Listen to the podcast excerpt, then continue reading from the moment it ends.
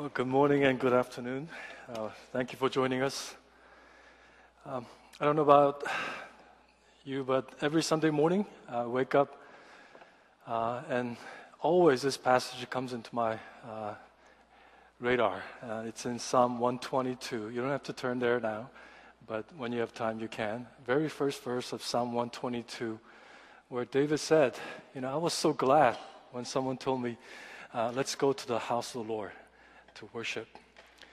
I hope that you're um, here again uh, with the sense, not just sense of uh, duty and obligation, but because you want to worship God together as a family of God here at NCFC. And you know, it's, a, it's all about perspective, isn't it? This is not the end of the weekend, but it's the beginning of the week. And what a great way to begin the week uh, worshiping, drawing near, and to really, um, you know, it's not about uh, wealth and health for this coming week, but really focusing our eyes on Jesus and uh, live according to uh, His words. And uh, it's a great uh, opportune time for us to receive uh, God's word together as a local body of Christ.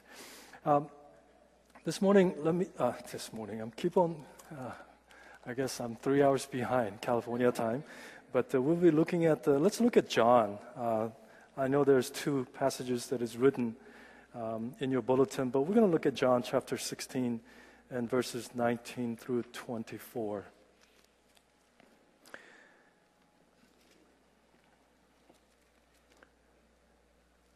And Jesus realized they wanted to ask him, so he said, Are you asking yourself what I mean, meant? I said, In just a little while, I will be gone and you won't see me anymore. Then, just a little while after that, you will see me again. Truly, you will weep and mourn over what's going to happen to me, but the world will rejoice. You will grieve, but your grief will suddenly turn to wonderful joy when you see me again.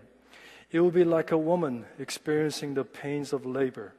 When her child is born, her anguish gives place to joy because she has brought a new person into the world. You have sorrow now, but I will see you again. Then you will rejoice, and no one can rob you of that joy. At that time, you won't need to ask me for anything. The truth is, you can go directly to the Father and ask Him, and He will grant your request because you use my name. You haven't done this before. Ask using my name, and you will receive, and you will have abundant joy. Now, everybody here in this room today um, have, have an ideals. Uh, for those of you who are looking for your future husband and future wife, you have an ideal husband and ideal wife, right? Uh, if you are a high school student, 10th grade or 11th grade or 12th grade, your ideal school is probably one of those Ivy League schools. Let me tell you, my ideal car is Tesla, which I cannot afford. If you ask me what's my ideal age, come on, it's forever 21, isn't it? Right? I think that's why they put it there, forever 21. I know this past four or five months, I've been journeying with the search committee, and I'm sure as I look, look interview with them and as I met with the leaders here, you have an ideal pastors, congregation of ideal pastors. The ideal pastor is that he condemns sins, but he never hurts anyone's feeling. That's an ideal pastor. He works from 7 a.m. to 10 p.m. He's 26 years old, but he's been preaching for 30 years. he has the wisdom of Solomon. He has the strength of Samson. He has the patience of Job. Well, that person really don't exist, by the way. Ideals. I, our ideals might differ, but if you ask me what my ideal Christian is, the answer is very simple, and I hope it's very clear to you. I would like to see an ideal, something that I pray for that is true in my life and true in this congregation is that this person really passionately pursue God in intimacy with God in their daily lives. He or she passionately pursues God in intimacy with God. And as a result, that there is evidence of the fruit of the Holy Spirit. In Galatians chapter 5, you read the fruit of the Spirit is love, joy, peace, patience, kindness, goodness, faithfulness, gentleness, and self control. Come on, these are the very characteristic of Jesus Christ. Our goal is not heaven. It's just a byproduct. It's something that icing on the, on the cake. Our life goal and pursuit has to be being Christ likeness. And this fruit of the Spirit, or nine different kind of fruit of the Spirit, only emerge as a result of pursuing God in our everyday life in an intimacy with God. Out of the list of nine of the Spirit, joy is probably one of the most elusive fruits because there's a lot of misunderstanding about joy. People tend to equate happiness with joy, and that's a huge mistake. That's a mistake. It's a mistake because joy and happiness are two totally different concepts because they each originate from different source. One originates from outside of us, and the other originates directly from the Spirit of living God. Happiness is always dependent upon what is happening to me or around me. Once I got bumped from Seattle to Los Angeles as I was visiting into first class, you know, uh, just no reason. Maybe, maybe I was nice to the person at the desk, or there is empty seat. I was very happy. Wow. After riding coach seat for all those years, first class seat, bring it on. You know, it was ha- I was very happy. And, and when the circumstances is favorable, you are happy. But when circumstances unfavorable, you are what? Unhappy. I like to call it more of a, a new word like a happenstance. It all depends upon your circumstances that is happening outside of you. Joy, on the other hand, is a compelling quality of life that transcends whatever the life circumstance be. Even when you receive a news of cancer, or even the news of or a passing of your loved ones. Let me try to explain further the difference between the two by using a familiar household item. You may have heard this before. One is a thermo- thermometer, one is thermostat. Thermometer will go up and down temperature, depends on what is happening around temperature wise.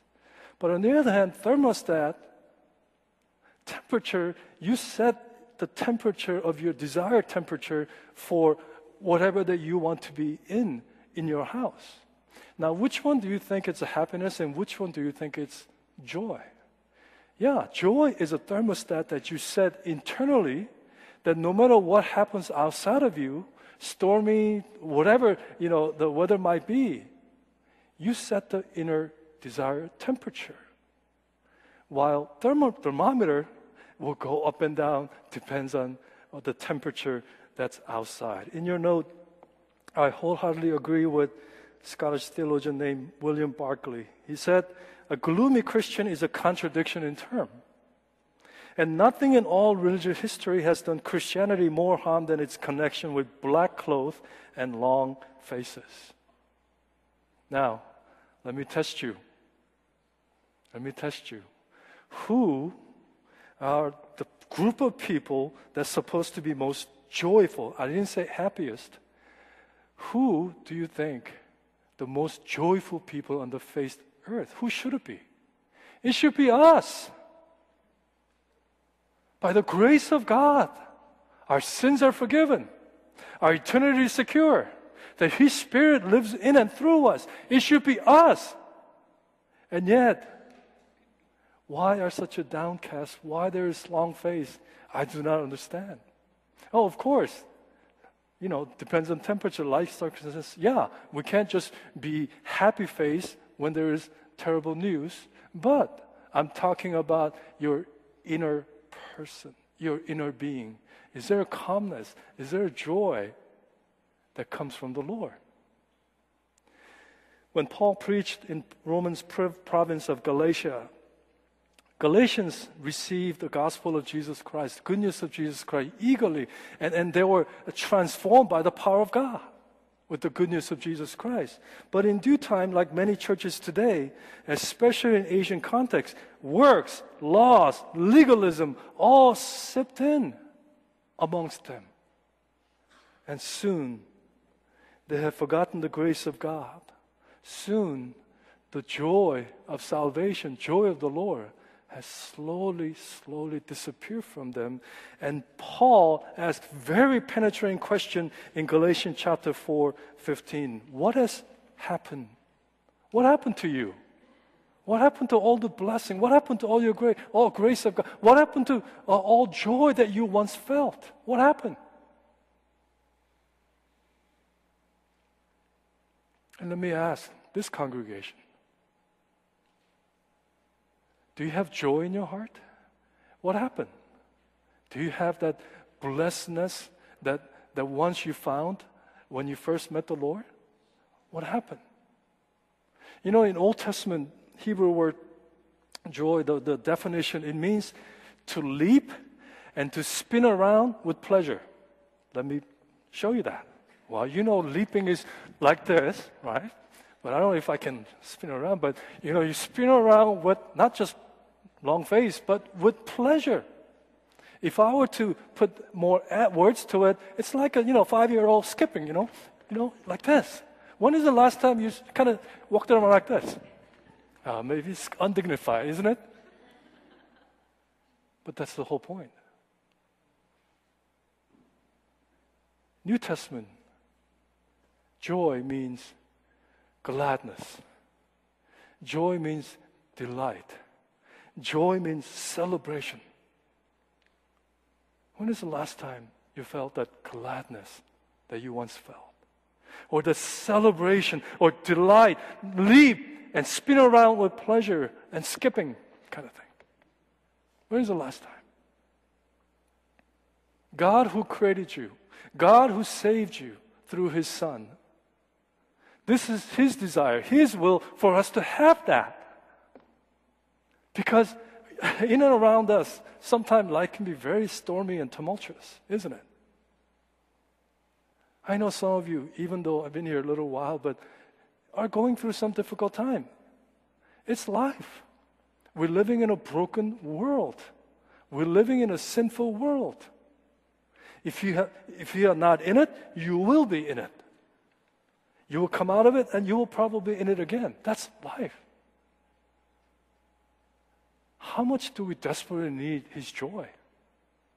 And you know, whenever you see the word joy, there's over 650 times that the word joy or rejoice uh, uh, in the scripture. It usually, almost always, uh, has an adjective. It's an ex- exceedingly, exceeding joy, unspeakable joy, above and beyond joy. God wants you to not, not just have a little joy, tiny joy, small joy, but He wants you to have exceedingly unspeakable, out of this world joy. Amen. Turn, your, turn to your neighbor and say, God wants you to have an unspeakable joy. Go ahead.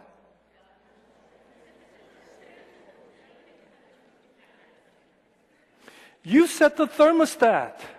It's not a thermometer. You set the thermostat even depends on, I mean, even last night, man, this place, Maryland is very up and down weather wise.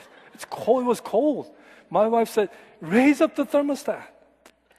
So I raised it one degree, you know, from 68 to 69. But even that one degree, you felt a little more warmth. That's a thermos, that's a joy. In our text, Jesus was telling his disciple of what's to come. That he will be crucified, and, but he will be also resurrected from the dead. And he said, You will weep. Of course. That's a human emotion that God has implanted in all of us. You should be weeping. You should, you, you will mourn, you will grieve. But Jesus said, in short while, it will all turn to joy because you will see me again. And this happened, right? We should celebrate Easter a few weeks ago. Their mourning turned into dancing, darkness turned into light. That joy that transcends any kind of difficulty or sadness and tumultuousness of life, we can overcome. Did you know the word joy is even mentioned in the book of Job? When you think of Job, what do you think of? You think of darkest trial that anybody could uh, uh, experience, dark, uh, the worst storm in life a person can experience. Even his wife said, "Just go and die." His friends said, "You must have done something wrong." In Job 8:21 it says, "God will fill your mouth with laughter and your lips with shouts of joy." To me, this is this is it's it's almost elementary that God's will for us, God's will for me is to have joy in the Lord. Because we will if you're not at this moment will journey through this life, challenges and difficulties, and sadness and loss and sorrows. And you need His joy to overcome all that. This afternoon, I want to just point out a couple of major obstacles in experiencing joy, as well as how we can continue to experience His joy, because that is His will. And I would love to see, as I say, ideal Christian for me, ideal congregant member for me is one who passionately pursue God in intimacy with Him, that you will bear the characteristic of Jesus, the fruit of the Spirit. Now, first, one of the major obstacles in, uh, uh, uh, in experiencing joy is unrepented, unconfessed sins in our lives. Listen to these words. In Psalm 32, David said, When I kept silent, my bones wasted away, and I groaned all day long. When he said, When I kept silent, he meant when I refused to own up to my sin, when I refused to confess, when I refused to repent of my sin. He said, My bones wasted away. I groaned all day long. In other words, I became weak. I became miserable. That's what he meant. There was sin in his life, obviously. Even though he was, his heart is after God, he committed sin. But he refused to own up to it. And the result was his bone, he says, and I groaned all day long. But when he confessed, and when he repented of his sin, God removed the guilt of his sin and the joy returned as Psalm 32 ends in these words Rejoice in the Lord and be glad, you righteous. Sing, all you who are upright in heart. The joy, His joy, has returned to Him. Brothers and sisters and friends, we all struggle with sins. And when we sin, we need to be quick to repent and confess it to God so we don't lose His joy. That's why in 1 John 1 9 it says, God is just and righteous. When we confess it, He will forgive, He will restore us. The reason that there is no joy in many of our lives is because there is still the sins of commission and sins of omission that is taking place in our life. And even as a person you see up here, maybe looks looks okay and looks good, and he's a pastor, he, he's not. He probably don't have any struggle with sin. No, I do. But the Holy Spirit always prompts my heart to come in confession and come in repentance. Check under the hood and see if there are any unconfessed unrepented sin in your life. Even Bible says sin is pleasurable for a season, but it always has consequences. I've seen enough damages. I mean, haven't you seen enough damages that sin has caused? No wonder the Bible says the wage of sin is what? Death. You know, my mom, She doesn't play golf anymore, but she used to be an avid golfer. And her idol was Tiger Woods. I mean, she had Tiger Woods uh, uh, in a, uh, what do you call it? Uh, frames.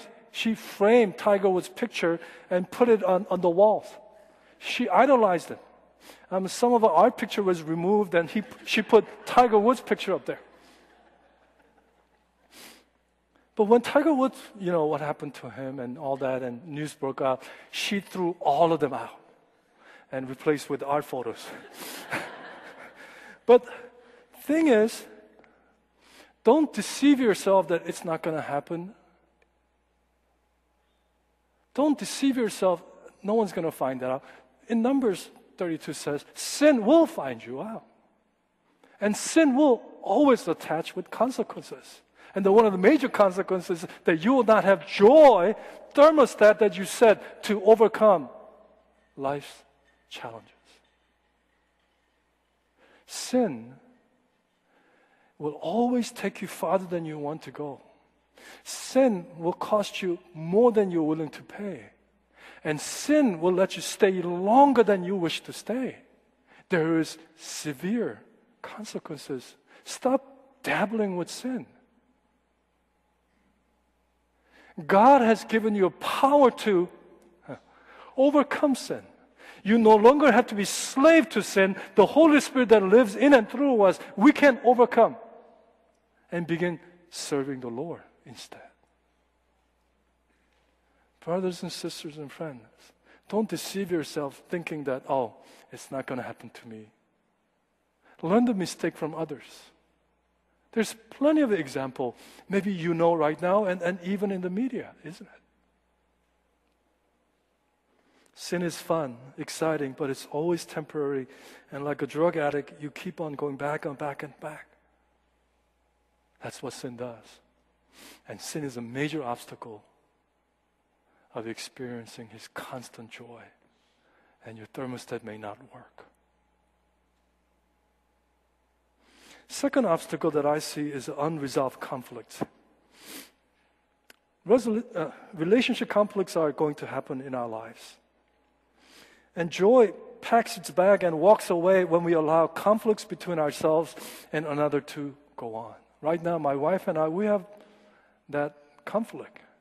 And we pray and we long for a day that that will be restored. Some of you have right now unresolved conflicts with your spouse,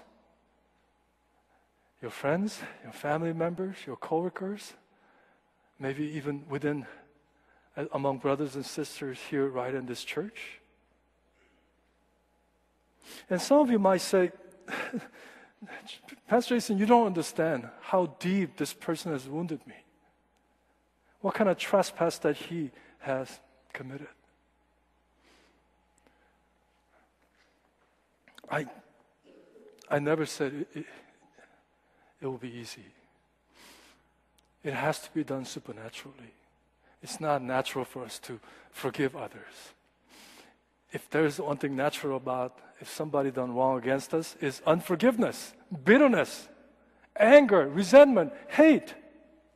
But when we let these roots to continue to grow and grow and grow, it will birth fruits that you will not really like and welcome. Someone said unforgiveness is like a, uh, you take a poison, you drink uh, poison liquid, and you hope that other person to die. that you are self imprisoning yourself. And forgiveness, yeah, these wounds, these hurts are real. I'm not going to sugarcoat it and gloss over this. These are real. It's a painful things. But, but, as we take that hurt and wound and bitterness, place right beneath the foot of the cross, and ask God to just place His hand upon it. Bring the opportunity and the day and the moment where we can see eye to eye and then be restored and reconciled. Joy will come back. Amen? Joy will return because much of our life, it's all in relationship. And in relationship, conflict's going to happen.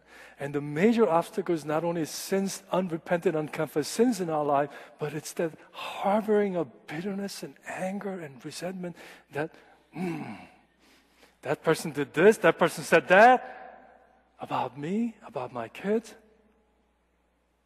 I will never forgive. I will never forget until I die. Well, say goodbye to joy.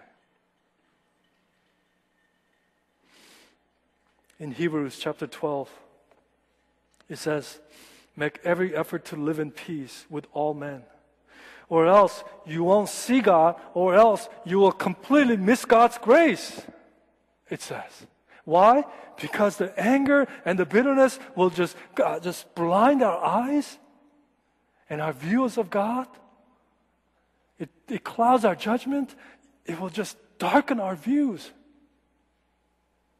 No wonder joy packs its bag and say, see you later. But the good news that I want to share with you for next about 10 minutes, hopefully, is that joy can be restored and joy can return. And, and, and really, joy is something that you choose. We didn't read that verse, but you have time, then go back home and read Deuteronomy chapter 30, where God said, I've set before you life and death. I've set before you blessing and cursing. And God specifically said, choose life. I mean, do you need even have to pray about what to choose? Life and death? Blessing and cursing?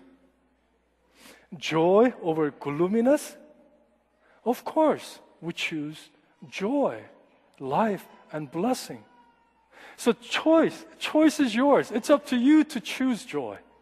And here's how uh, uh, we can really uh, be on our journey to uh, be in, uh, in joy and, and choosing joy. And first, I, I, think it's a really good place to start, and that is to know and, and acknowledge and recognize God as a joyful being. Amen.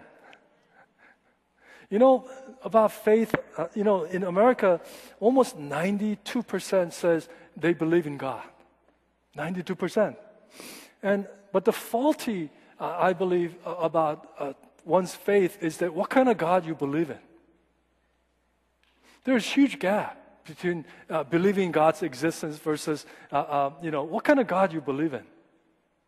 And depends on what kind of God you believe in, you see others and you see situation, you see life circumstances through that lens. And let me tell you something. God is not benevolent dictator. God is not a task master. God is not cold, aloof judge. I, I don't care kind of judge who's just just wringing his hands and, and to, to just rush with the, his wrath whenever you do wrong. He's not a big man upstairs, a, a universe, a, a, a policeman, just ready to lock you up or someone who's always angry and upset at you. Listen to how God feels about you. In Zephaniah chapter 3, verse 17, the Lord your God is with you. He is mighty to save. He will take great delight in you. He will quiet you with his love. He will rejoice over you with singing. Let me read that again. He take great delight in you. He will quiet you with his love. He will rejoice over you with singing. Let me translate to you. God is not mad at you.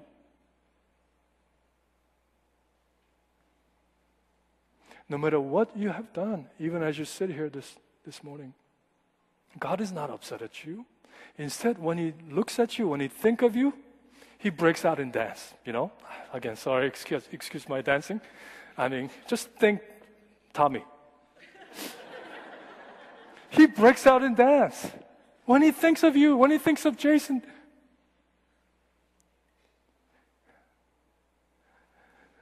he, he's all smile.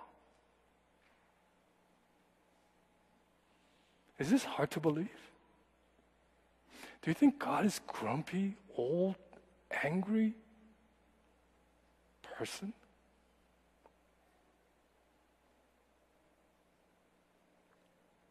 Briefly, even last Saturday morning at EMP, as Pastor Dave shared. You know, when we sin, we sever that uh, fellowship with God, but the relationship with God is still intact. My kids sometimes upset me, but I will never disown them. Even though they're 3,000 miles away, I'm all smile. By the way, you know, with smartphone and all that nowadays, I've been texting a lot. I mean, you guys text too, right? But think about one emoji that you use the most. I, is there emoji up there? I thought I asked you put a. Okay, maybe not. Oh, okay.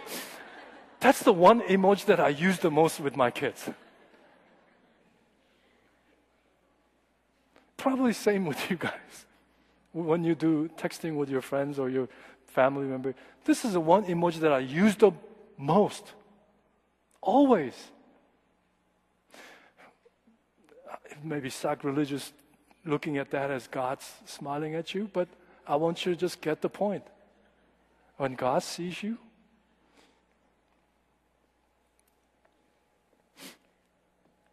God is all smile. When we recognize God as joyful being, we will be even more drawn to Him. And I think that's why Nehemiah 8, verse 10 said, The joy of the Lord is my strength.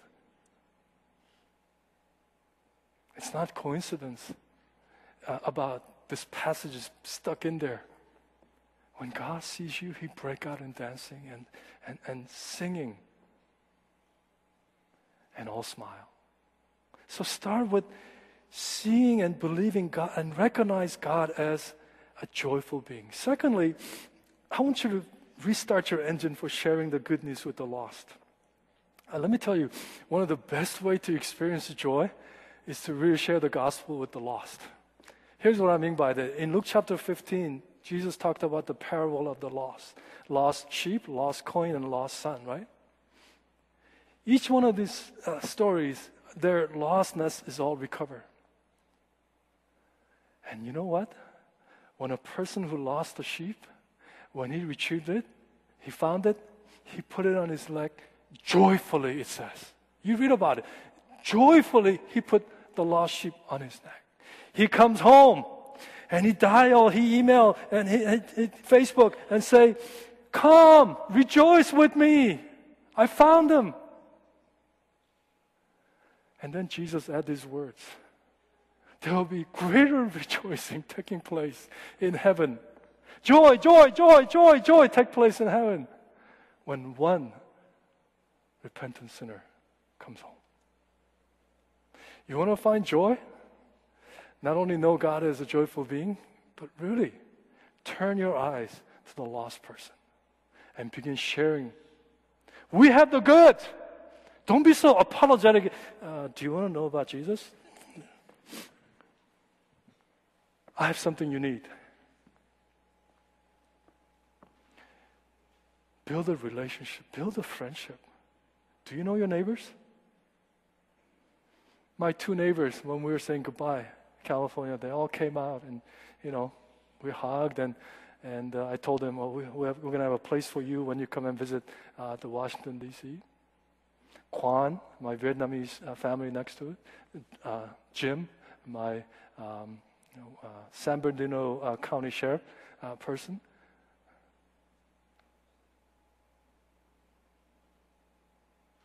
Do you even know people who are sharing this like next cubicle or person sitting in the next chair uh, in your classrooms?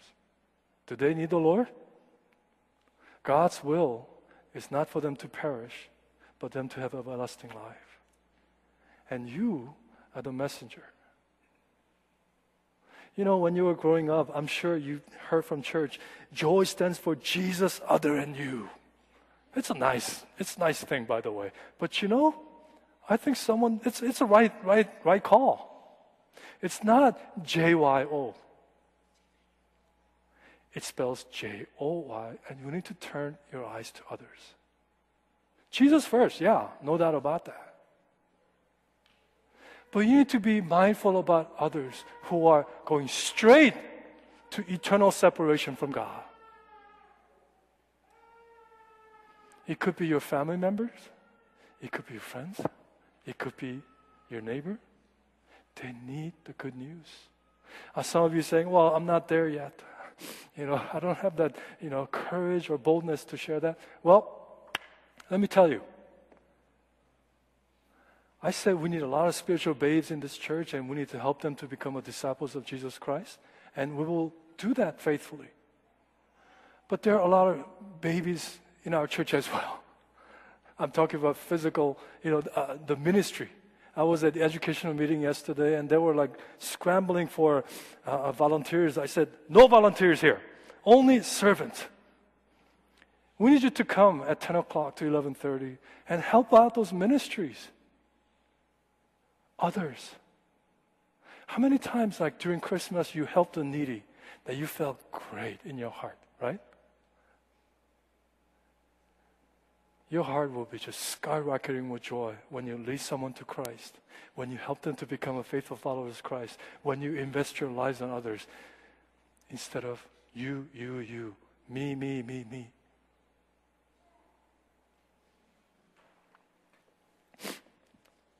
Last thing that we can continue to experience joy is learn to remain in Jesus. We're all used to just go down to Costco or a Giant to pick up a grape juice or wine. If, but you need to know fruit is not instantaneous. Fruit has to overcome several elements weather.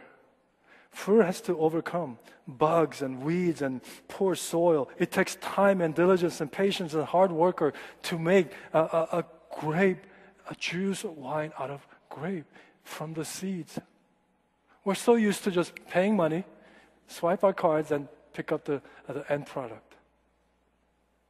Likewise, in our journey to joy, we are faced with the waves of apathy and pessimism and cynicism and doubt and disappointment, even despair. As I said, there's no way we can manufacture these of the Spirit. It originates from the living Spirit of God. And in order to do that, you need to learn to remain in Jesus. And Jesus said in John 15, Remain me as I remain in you. Apart from me, you cannot do anything. You cannot bear fruit apart from me, he said, right? And the key word there is learn. Learn to remain in him.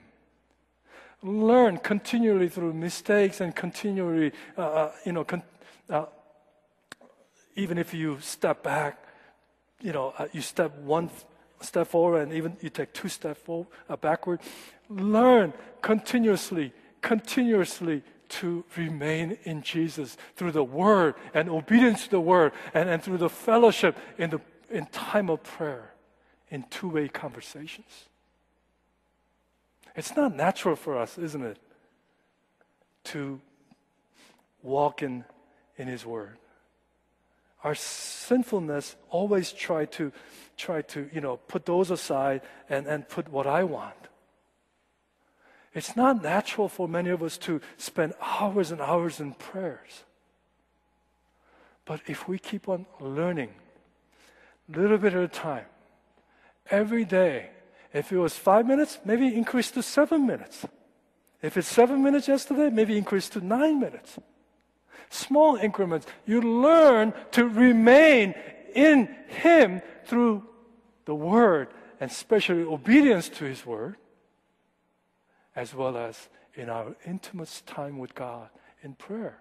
It's part of learning process.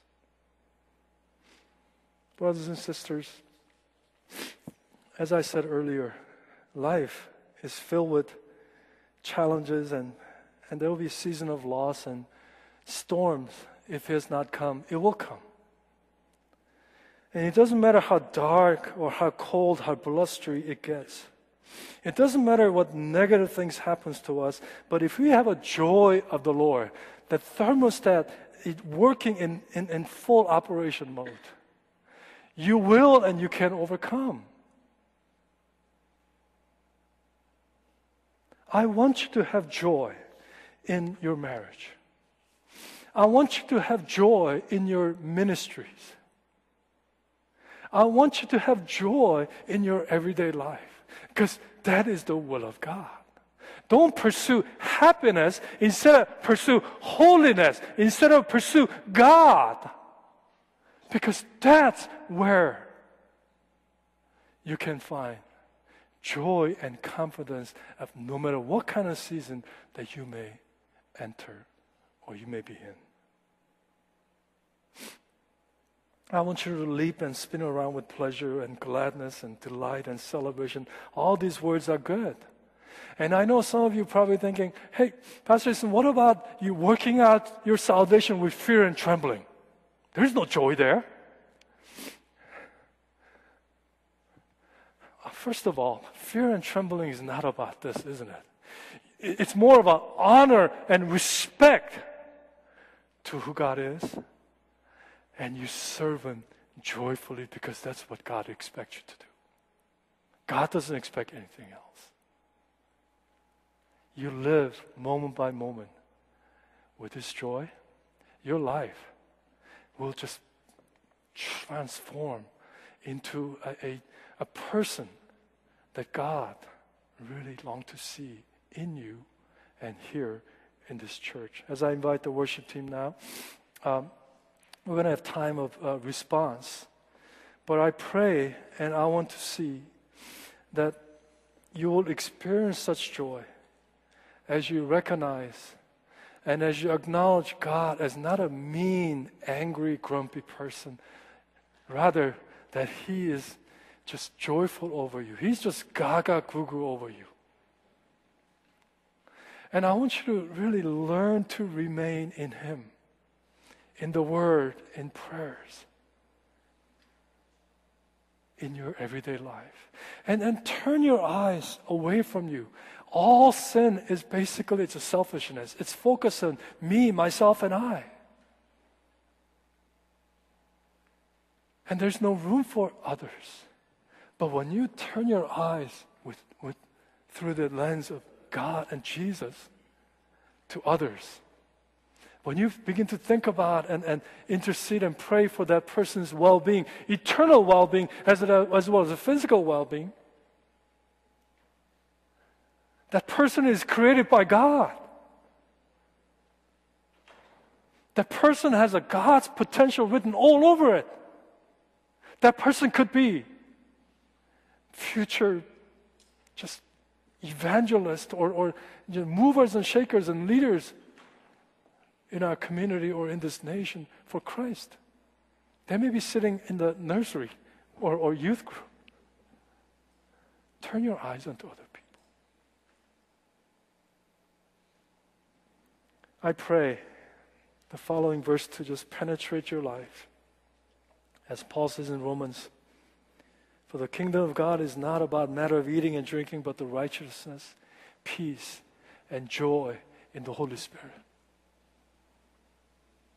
and the kingdom of God, the presence of God, we usher in into his presence by means of praise. As scripture said, God inhabits, God occupies, God indwells in the praise of his people. Let us be men and women who always put Jesus first, others second, and you way bottom at the third or fourth, even last. Passionately pursue God, to be intimate with God. And as you learn to remain in Him, that you begin to bear fruit of the Spirit love, joy, peace, and all a wonderful fruit that you need and I need, and you, you want and I want. May that be true. May that become reality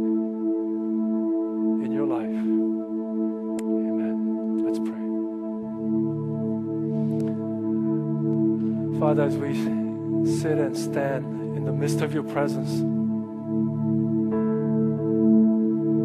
I pray your spirit to just convict each and every one of us to our core of our being.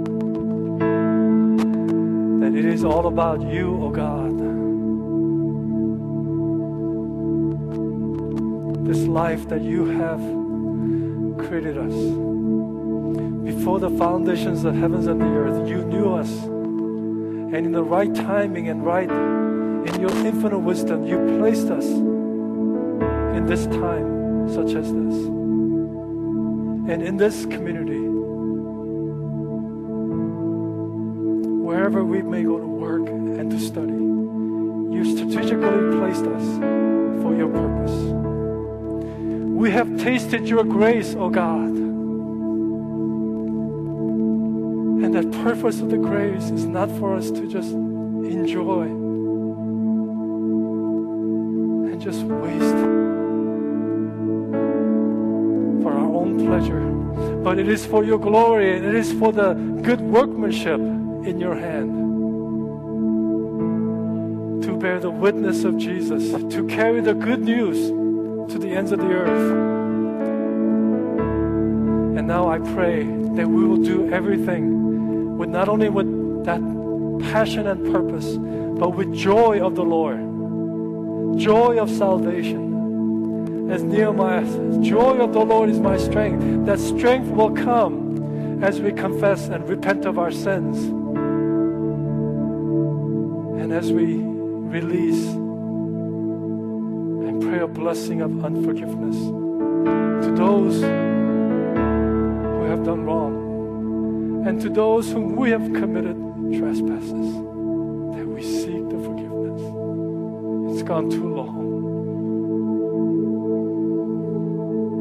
I pray that this congregation here at NCFC that will become men and women who diligently and passionately pursue after you. Learn to remain in you as you are the uh, vine and we are the branches, that apart from you we cannot bear any fruit. Give us encouragement. Give us a challenge. Give us strength to learn to remain in you so that there will be fruits that you take great delight in, that others will greatly benefit it eternally. May your will be done. In Jesus' name we pray.